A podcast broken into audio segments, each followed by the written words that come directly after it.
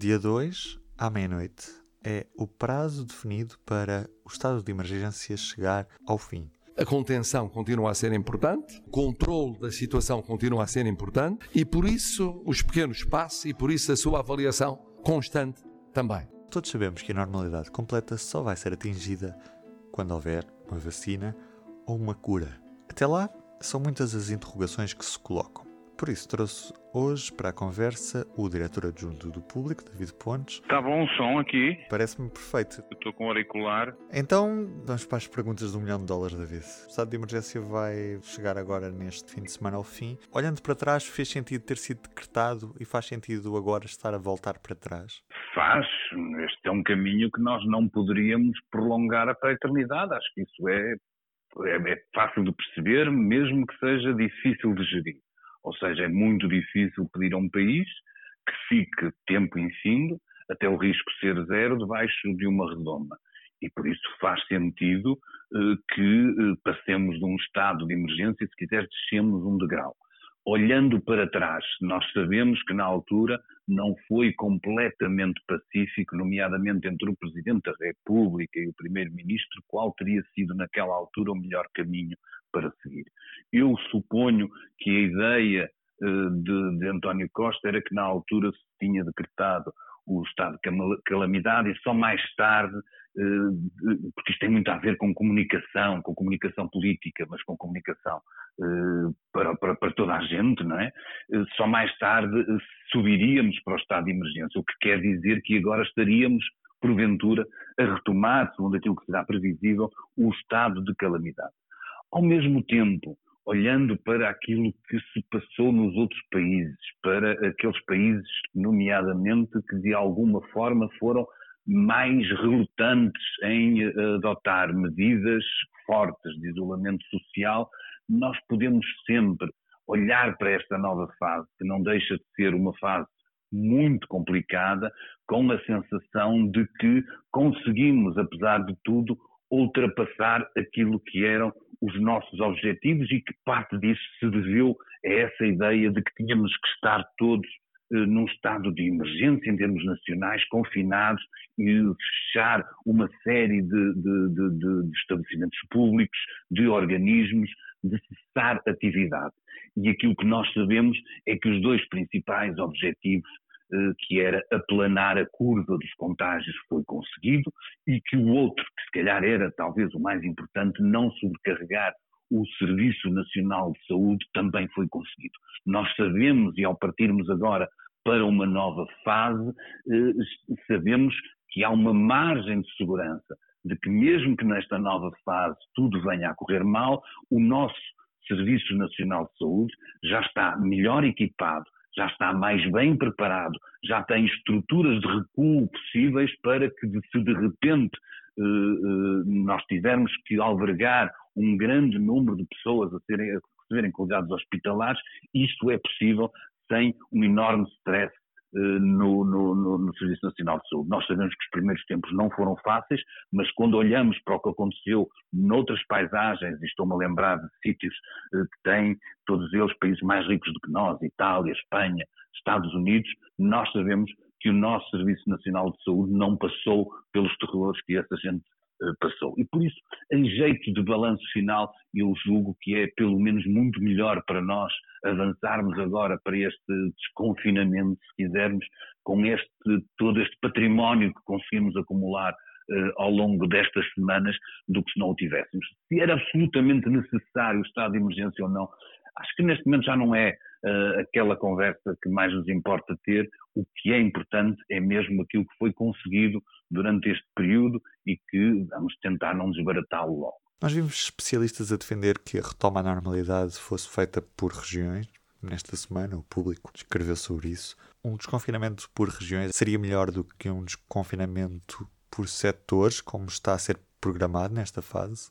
há toda a condicionante de que, do que para além que possa fazer sentido e obviamente a perspectiva dos políticos é e bem necessariamente diferente de muitos especialistas, eh, porque eles têm que equilibrar mais coisas. Eu julgo que as pessoas habituaram-se muito a confiar nas palavras da Direção-Geral de Saúde e a perceber que este é um momento de saúde, mas não podemos deixar de olhar para aquilo que é a economia, para aquilo que é uh, a vida do dia a dia, não só das famílias, mas do país. E sendo assim, uh, uh, eu julgo que, que, tem, que, que os, aos políticos é chamado para ponderar isso tudo. E é preciso haver condições também políticas para decidir fazer coisas como essa que tu estás a dizer. A questão de, de, de, de fecharmos por regiões é razoavelmente rejeitada eh, por, pelas, pela maior parte das forças políticas portuguesas, porque necessariamente acham que, que isso iria ser motivo de discriminação.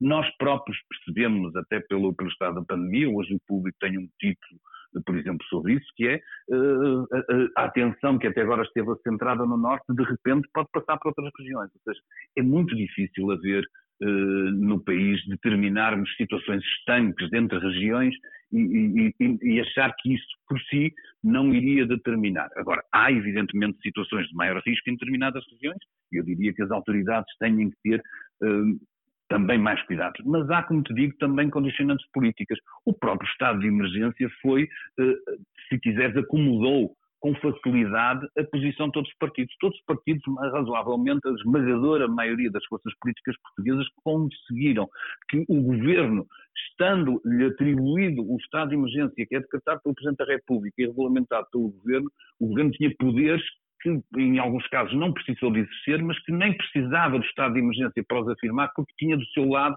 as forças políticas todas. Neste momento, passando nós para um estado de calamidade, que já é uma determinação de proteção civil, e se quisermos esse apoio político mais claro, pode-se também, eh, de alguma forma, diluir.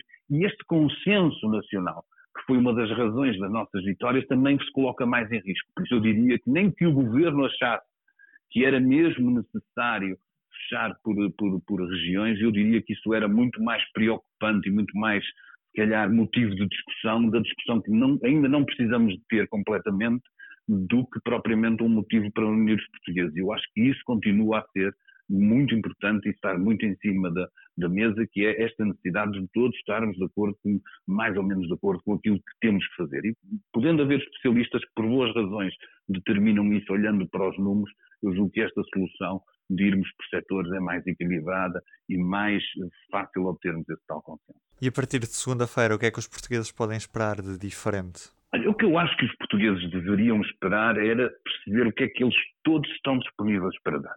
Por muito que isto possa parecer uh, linguagem vazia, eu acho que é mesmo isso. O que é mais complicado é, por um lado, as pessoas entenderem que mesmo estando a mudar uh, o nosso grau se quisermos, de confinamento, de isolamento social, as pessoas têm regras muito precisas e muito, muito difíceis, às vezes até, de introduzir no nosso dia a dia, que devem estar a continuar.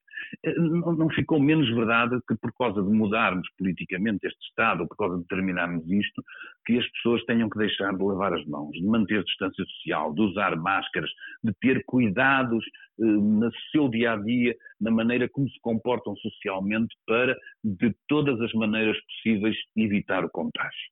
E eu julgo que aquilo que deveríamos todos desejar é que a partir de segunda-feira, nesse aspecto, nada mude. Mas aquilo que vamos inevitavelmente esperar, porque isso é que está marcado, é a reabertura do pequeno comércio até 200 metros quadrados. Ora, isso vai dar uma nova vida às cidades, obviamente. Muitos deles vão tentar recuperar o tempo perdido, alguns deles não vão conseguir, isso é que é obviamente terrível, mas vamos esperar que provavelmente, e é isso que é complicado, muitas pessoas olhem para este sinal de reabertura do comércio como um sinal de algum voltar à normalidade, ou seja, que nos nossos empregos, que nos nossos, nas nossas atividades, tudo de repente volte uh, àquele uh, ano passado, se quisermos, porque desde o princípio do ano que alguma coisa vinha a ser, mas uh, ao tempo anterior a março. E isso eu julgo que não deveria estar na cabeça das pessoas. As pessoas devem saudar como um, um desejável regresso à normalidade esta abertura do comércio, mais tarde, dia 18, porventura, o regresso dos alunos do secundário, mas devemos continuar a estar todos muito atentos e, por isso, o que é previsível que aconteça é esse regressar, mas esse regressar deve ser continuado a, a ser, deve ser feito com todos os cuidados possíveis. Em todos os momentos, a fidelidade continua consigo, para que a vida não pare. Fidelidade Companhia de Seguros S.A. Há uma interrogação que nós nos devemos fazer e que o Governo não terá explícito, mas que isso vale a pena nós estarmos atentos. É qual é o indicador preciso se é que existe, eu julgo que o governo não se quer comprometer com ele, mas isso podia tornar mais claro para os portugueses aquilo a que tem a estar, qual é o indicador que determina que a gente tem que regressar atrás, ou seja, que as coisas estão a correr mal. Será o número de internados? Será o número de contágios? Será o número de mortes? Nada disto é muito fácil, até porque nós todos percebemos que ao longo desta crise, os políticos, tal como nós todos, fomos aprendendo e, fomos, e continuamos a aprender mas eu acho que poderia ser mais fácil ao governo comunicar esta necessidade de recuar se tornasse claro e explícito quais são os indicadores ou o indicador que vai seguir para determinar, se quisermos, como nos estamos a comportar e como isto está a correr bem ou mal. Muito obrigado, David. Um grande abraço. Ficou alerta. Este fim de semana, não se esqueça, estão proibidas as deslocações entre conselhos. Na prática, quer dizer que não podemos passar os limites do nosso Conselho, mas cabe-nos a todos o dever de confinamento geral. E mesmo a partir de segunda-feira, com a abertura do pequeno comércio, devemos manter as preocupações que tivemos até agora. Todos somos poucos no combate ao novo coronavírus. Um bom fim de semana, prolongado, seja lá o que isso significa nesta fase. Até segunda. O público fica no ouvido.